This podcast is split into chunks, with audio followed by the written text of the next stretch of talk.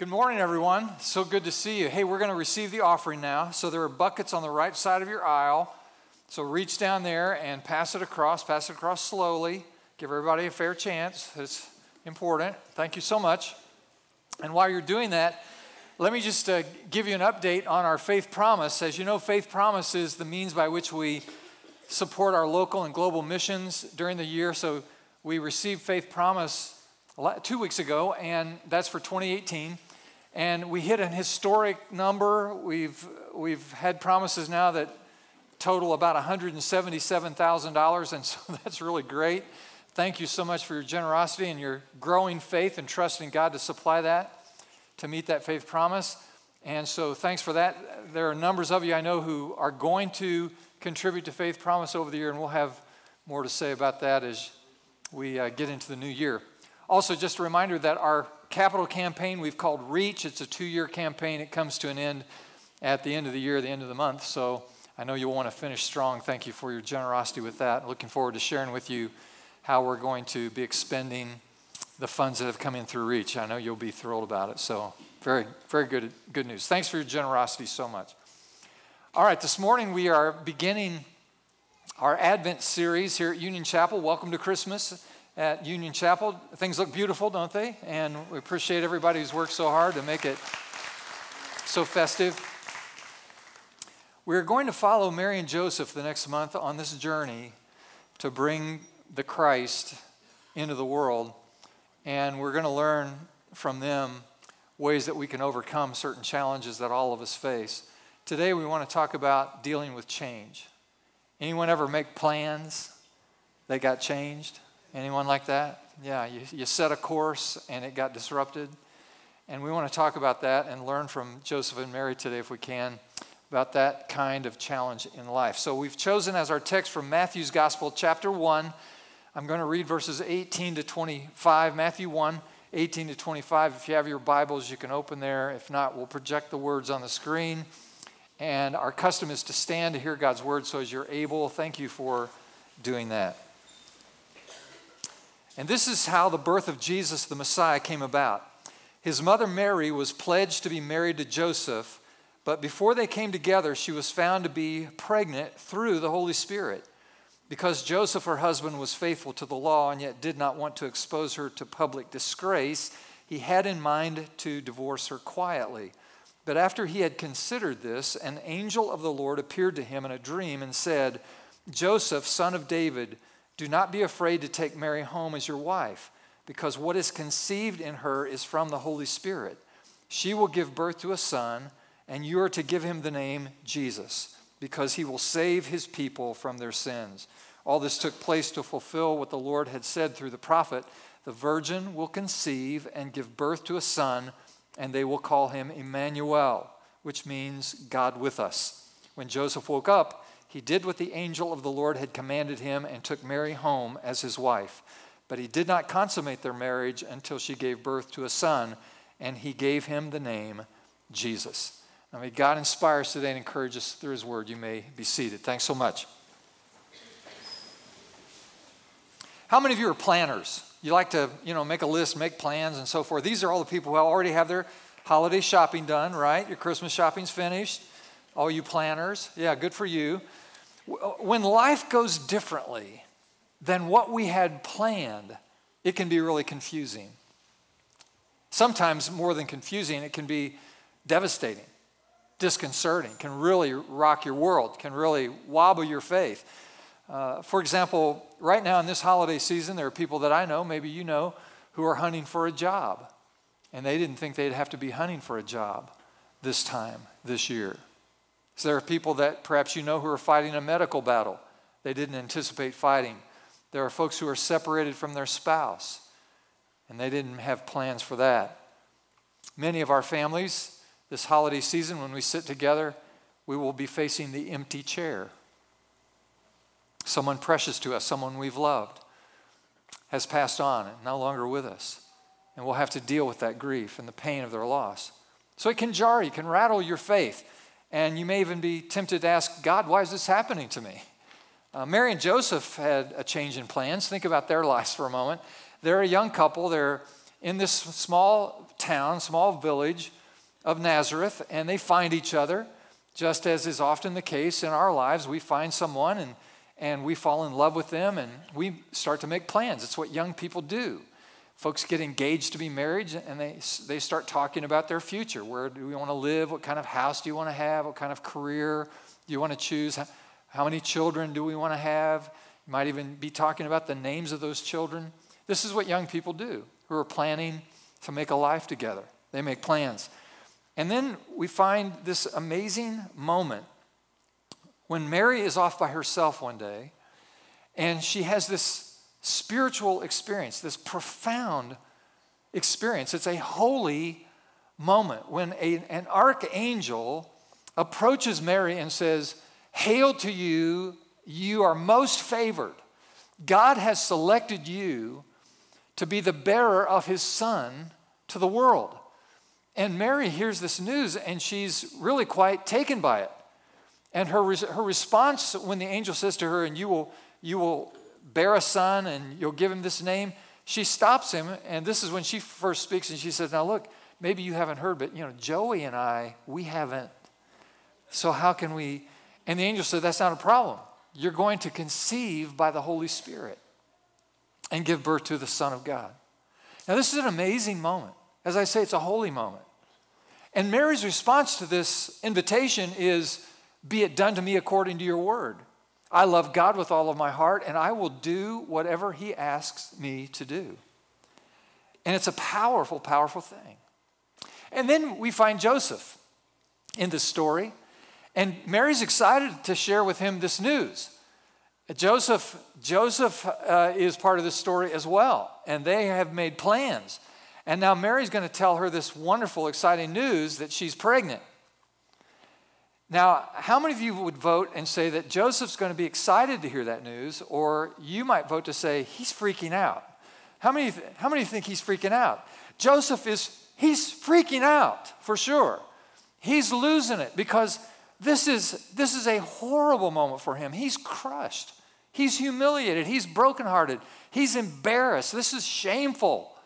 He's, he's given his heart to Mary. They've made plans. And now she announces to him that she's pregnant and some story about, you know, God's responsible. He's not buying this story. In fact, it's, it's implausible. It's not, it's not believable. It's, it's too out there. And so he, he can't believe it, but he's so disappointed. He's so hurt. He's so brokenhearted. And so he decides that he's simply going to put her away quietly. Back in the first century Palestine, if you were betrothed, it had a legal implication. Today, if you're engaged to be married, you can break off an engagement with, you know, just minor inconvenience.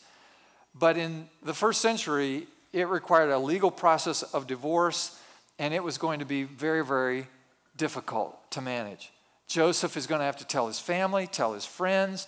Uh, he, he's already you know, put a deposit on a wedding venue. He's going to lose that. The invitations have already been sent out. It's going to be a mess. And plus, on top of that, he's given his heart and trust to this girl. And he loves her. And he has said things to her that he's never said to anyone else. He's gone all in with her, and now she comes up with this story. It is just too much. And on top of that, he's tried to do it the right way. He's tried to lay the right foundation for a long term, lasting relationship. And he's decided he's not going to have any sexual relations with her until after they're married. And so he's doing everything properly and doing it well. And now this, this message. And so he's, he's hurt and he's just going to put her away quietly, do the divorce as carefully as he can without adding more insult. Now put yourself in Mary's shoes if you can. She now learns that Joseph is not excited. He's going to divorce her, and now her life, her world has been turned upside down. She is now ruined. You think about this? She's going to be a divorced, single parent with no social or cultural support. She's going to be an outcast in her culture with this son that she's now raising. She'll have to beg all the days of her life for her and this boy, this kid that she's trying to bring along. Family and friends and Joseph and the culture at large are pushing her away because of the circumstances. And you know what she's thinking. You know where she's going with this. God, this isn't what I had planned. God, I've served you. I said yes to you and your will, your plan for me, and you're allowing this to happen to me. This isn't fair. This isn't what I planned. Can you identify with that? Can you connect with that level of disappointment when your plans get changed? There are members of our church family who have gotten ahead a little bit financially, maybe for the first time, and they're looking forward to a fun and prosperous Christmas this year, but then the car blows up. Oh. And all of that's lost. Some of you have poured your life into your kids. Your kids were your whole life, they were everything to you. And now that they've gotten a little bit older, they're making choices and decisions that are completely contrary to the way you raised them. And it is so disappointing. It is so disheartening. You can't understand why. Some of you took a job, you thought it was better for your career, you thought it was better for your family, and then the economy wobbled in that sector, and your job has been downsized, and you've lost your job. You weren't planning that, expecting that. Some of you expected to live happily ever after with that man or woman that you married, and now that's all fallen apart. Yeah. I didn't plan on having migraine headaches or battling depression or fighting cancer or losing my scholarship. It isn't what I had planned. And so all of us can resonate with that kind of experience, those moments in lives in our lives. And so, uh, what I want you to do is look at your outline, if you will, and you'll notice that there's a two point sermon. This is a two point sermon. Uh, because of the time consumed by the, our wonderful baptisms, the sermon has been condensed. You are welcome. You are, this is called a holiday sermon, and you're in the middle of it right now. It's, I'm really happy for you. So here's the first point, but I want you to really try to understand and get this and assimilate this. Put, take this to heart, you know, try to feel this if you can. And that is, you don't have to understand the plan to trust God has a purpose. You don't have to understand the plan to trust God has a purpose. Now look at this verse in Proverbs 19 21. I'll put it on the screen. Many are the plans in a person's heart, but it is the Lord's purpose that prevails. It is the Lord's purpose that prevails. That is such an important truth. And it's so critical that we try to make the application, if we can, to the circumstance that we find ourselves. Look back at our text in Matthew 1. I'll put it on the screen again for you. But after Joseph had considered this, putting her away, divorcing her quietly, an angel of the Lord appeared to him in a dream and says to Joseph, son of David, Do not be afraid to take Mary home as your wife, because what is conceived in her is from the Holy Spirit. Now, put yourself in Joseph's dream for a moment. Imagine what he's going through. Imagine the, the emotion, the psychology of this. He goes, Wait, what? What?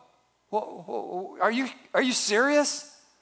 You mean that crazy story she told me about conceiving by the Holy Spirit? That's actually true?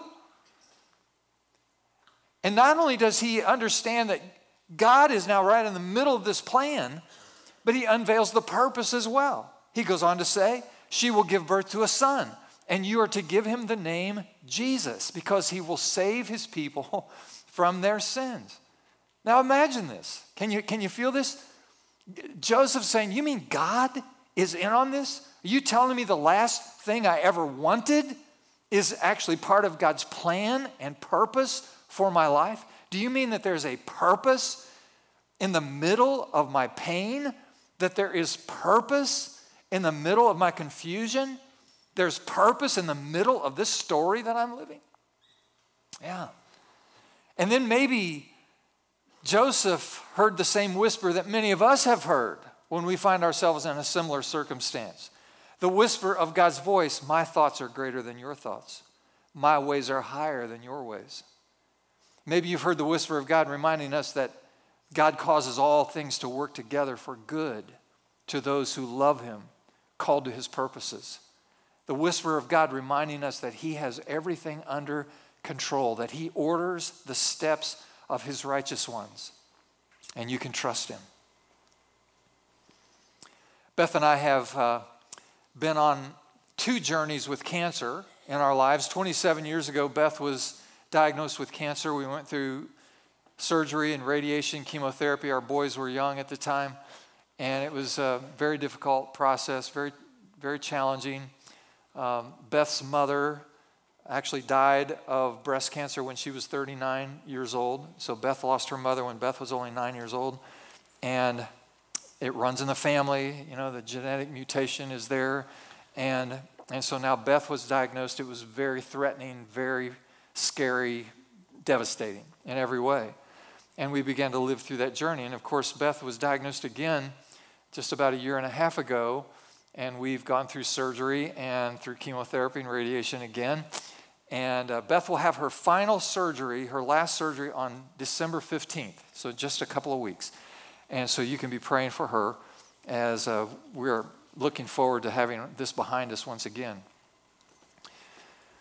We have actually been given this gift of perspective after going through cancer the first time.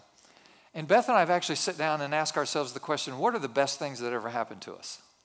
Now, apart from Jesus, who's the best thing that's ever happened to either one of us, uh, that kind of is the foundation. That's the cornerstone. That's, that's from which we ask the question, what's the best thing? Because Jesus is the best thing that ever happens to anyone. If you know Jesus, the best, I know the best thing that's ever happened to you, and that is you have a relationship with Jesus Christ. That's the best thing that's ever happened to you. That's, I, I get it. And we found each other and married each other, and so that three cord strand is a pretty strong unit. And so, assuming that Jesus and one another are the best things that's ever happened to us, what then beyond on that foundation, what are the things that are the greatest blessings, the greatest things that have ever happened to us? And the first thing on our list is our boys, our family, our children, and extended family, the greatest thing that's ever happened to us, and I'm sure that you can resonate with that.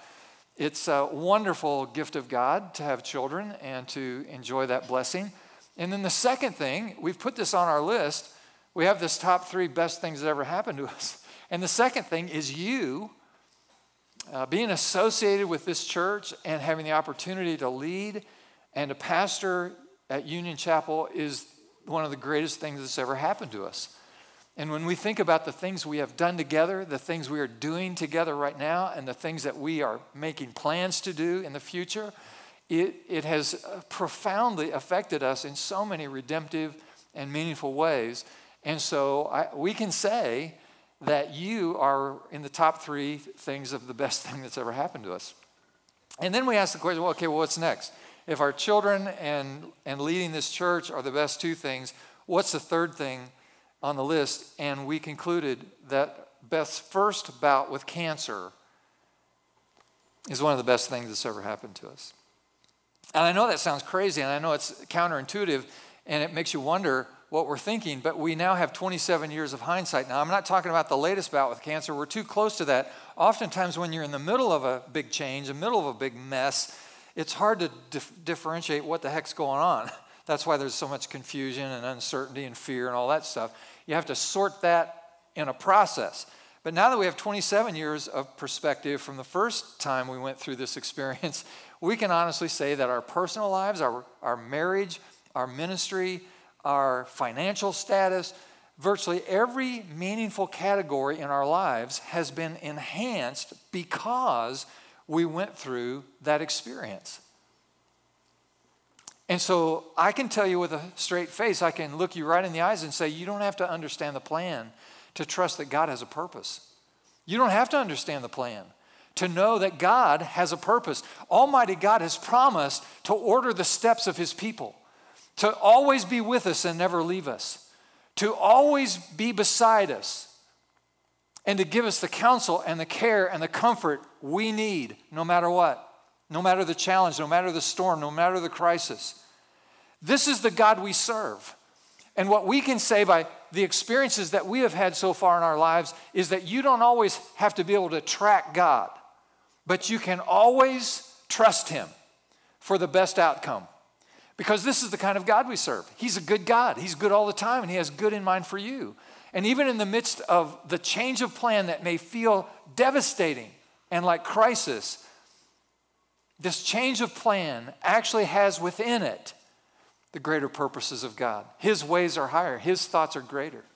This is the God that we serve. And I want you to be encouraged by that today, especially if you're in the midst of a change of plans that are very difficult to manage. So here's what happens Joseph may have thought, we're doing this for God. Okay, I agree, God. Uh, I understand the big picture. You have purpose in all of this. There's a plan, and so I'll go along. So Joseph and Mary may have thought, well, because we're following God's best plan for our lives, that this is going to be good. This will be easy. This will be without a lot of hassle. the first thing Joseph is asked to do is take his nine month pregnant wife on a donkey for 80 miles from Nazareth down to Bethlehem. It's an 80 mile journey. Now, think about this. This boy has his wife, who's nine months along, on top of a donkey going 80 miles. She goes into labor on top of a donkey. He is so dead. He is so, he is so dead. These are real people. They're not floating along on a cloud. These are real people. Every five minutes, there's a contraction. And she's on the top of a donkey. He hasn't made any travel plans.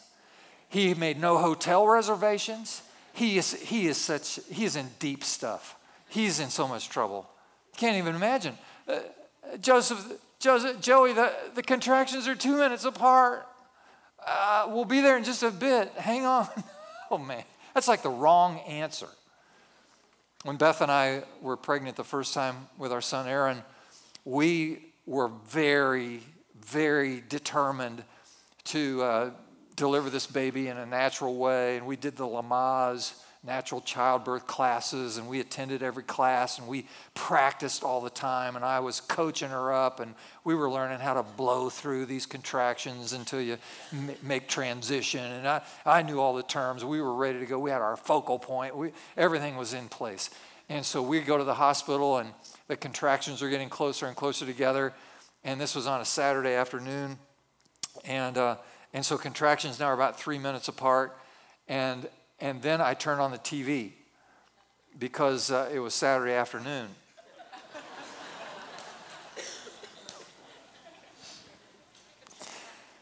and in a matter of seconds, I got the look and the lecture at the same time. It was really something. I think right in the middle of a, of a contraction, she reeled me back in. But the game, no, it's, a, it's the wrong answer. So, so you're dead. You're dead meat in a moment like that. You have to do better. And so, heads up, guys. The, the delivery, the delivery, this is a real woman delivering a real baby. And she does it in a cave around some farm animals. The circumstances of the birth were, were just horrible. And then within days, King Herod actually, they find out King Herod wants to kill their baby. Listen, this is a real man and a real woman and a real baby. This is my baby. And now the king's trying to kill my baby. And so they run for their lives. They head to Egypt and they're there for some period of time. Now, fast forward 33 years. Try to, try to put this into context. Mary, who is the mom who said yes, the mom who said yes, she's the one who said, May it be done to me according to your will. This is the one who said to God, I love you. I'll do whatever you ask. She's now looking at her son. She's there at Calvary. He's stripped down naked, flayed open by a whip with razor sharp pieces of metal and bone. He's pinned with spikes, wrists and feet, to a wooden cross, just feet away from her.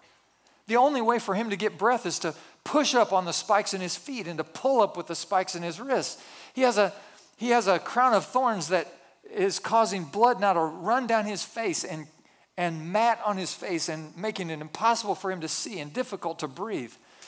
And his face is so bruised and bloody. The Bible tells us he's so swollen that he no longer looks like a human being. And she is there. This is the mother who said yes, and she's looking on. And you know what she's thinking. You know what's going through her mind. God, this isn't fair. This isn't right. He doesn't deserve this. He's done everything right.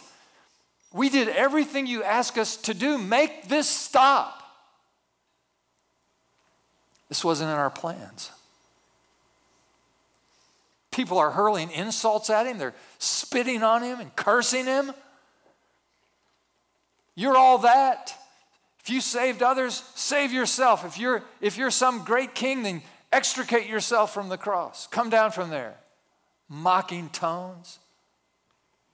They're close enough, and Mary is, to hear him, can hear him say, Father, forgive them. They don't know what they're doing. And then finally, one last gasp of air it is finished. We can't even get our, get our minds around this moment. Listen to me. No mother should have to see that.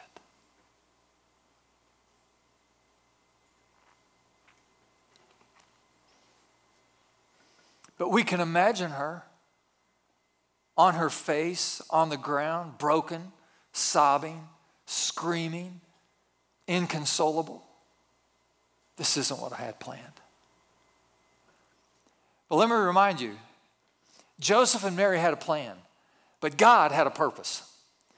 Joseph and Mary had an idea of the way it should work out, just like we do, but God had a purpose.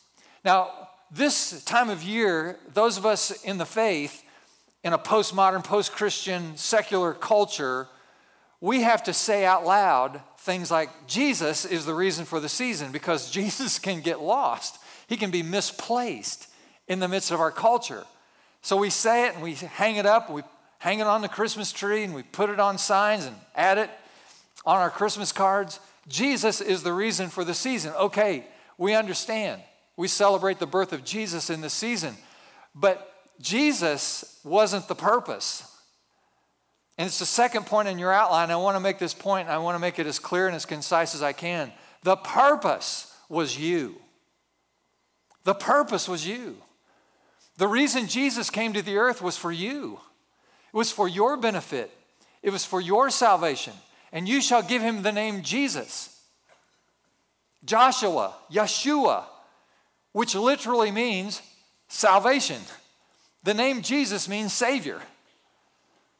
And this was God's purpose. He had a plan in order to fulfill this purpose, which was to save his people from their sins. The Bible says, For God so loved the world, He loved you and me, He loved us all, loved the world so much that He gave His Son. This is His purpose, so that if we believe in Him, we'd not perish, but have everlasting life. This is the purpose of God. This is the whole point of the incarnation that Jesus coming to be a human being, his humanity is centrally important to becoming a perfect sacrifice for the sins of the world. The virgin birth has a central purpose in the economy of God that Jesus was born without inherited sin, without original sin. All of us were born of a natural father and therefore inherited from our father Adam the tendency, the bent, the propensity to do wrong, to rebel against God, to commit sin. But Jesus was born without that nature. And so when he was tempted in all things like we are, he was found without sin. And as a result of that, he becomes the perfect sacrifice, the spotless lamb, the perfect sacrifice for our sins. And all of this on purpose. And the purpose was you. Mary will give birth to a son, Matthew 121, and you're to give him the name Jesus because he will save his people from their sins. Now listen to me, we'll bring this in for a landing. If you are one of those who have had a change in plans, this message is for you.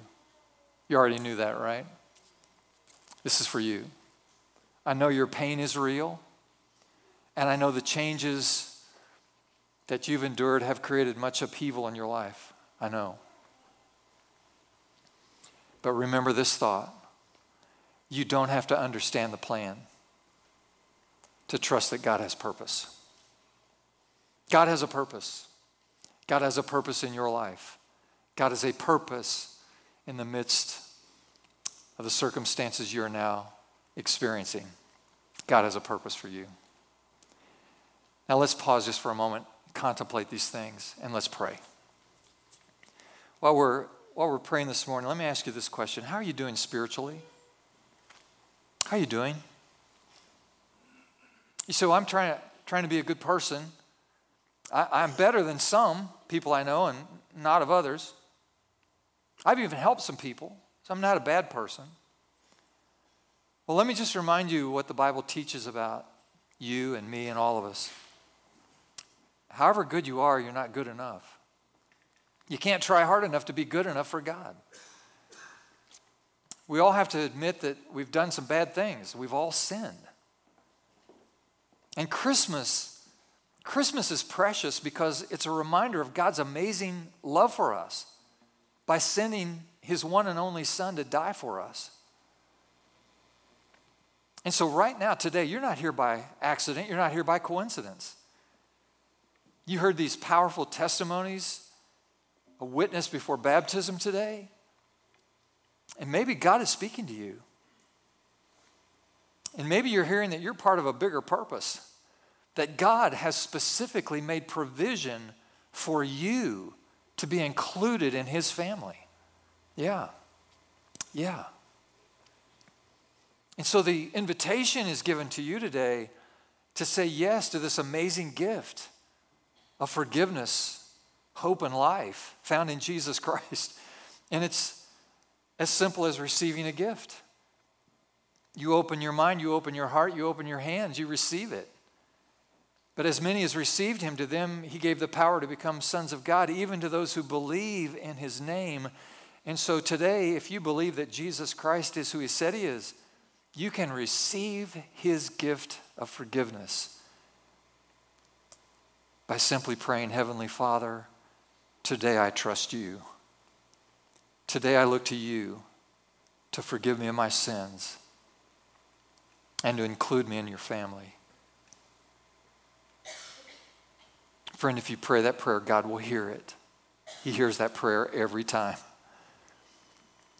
And so be close to Him. And if you're a person today and you're living in a moment of change, unexpected things have happened to you.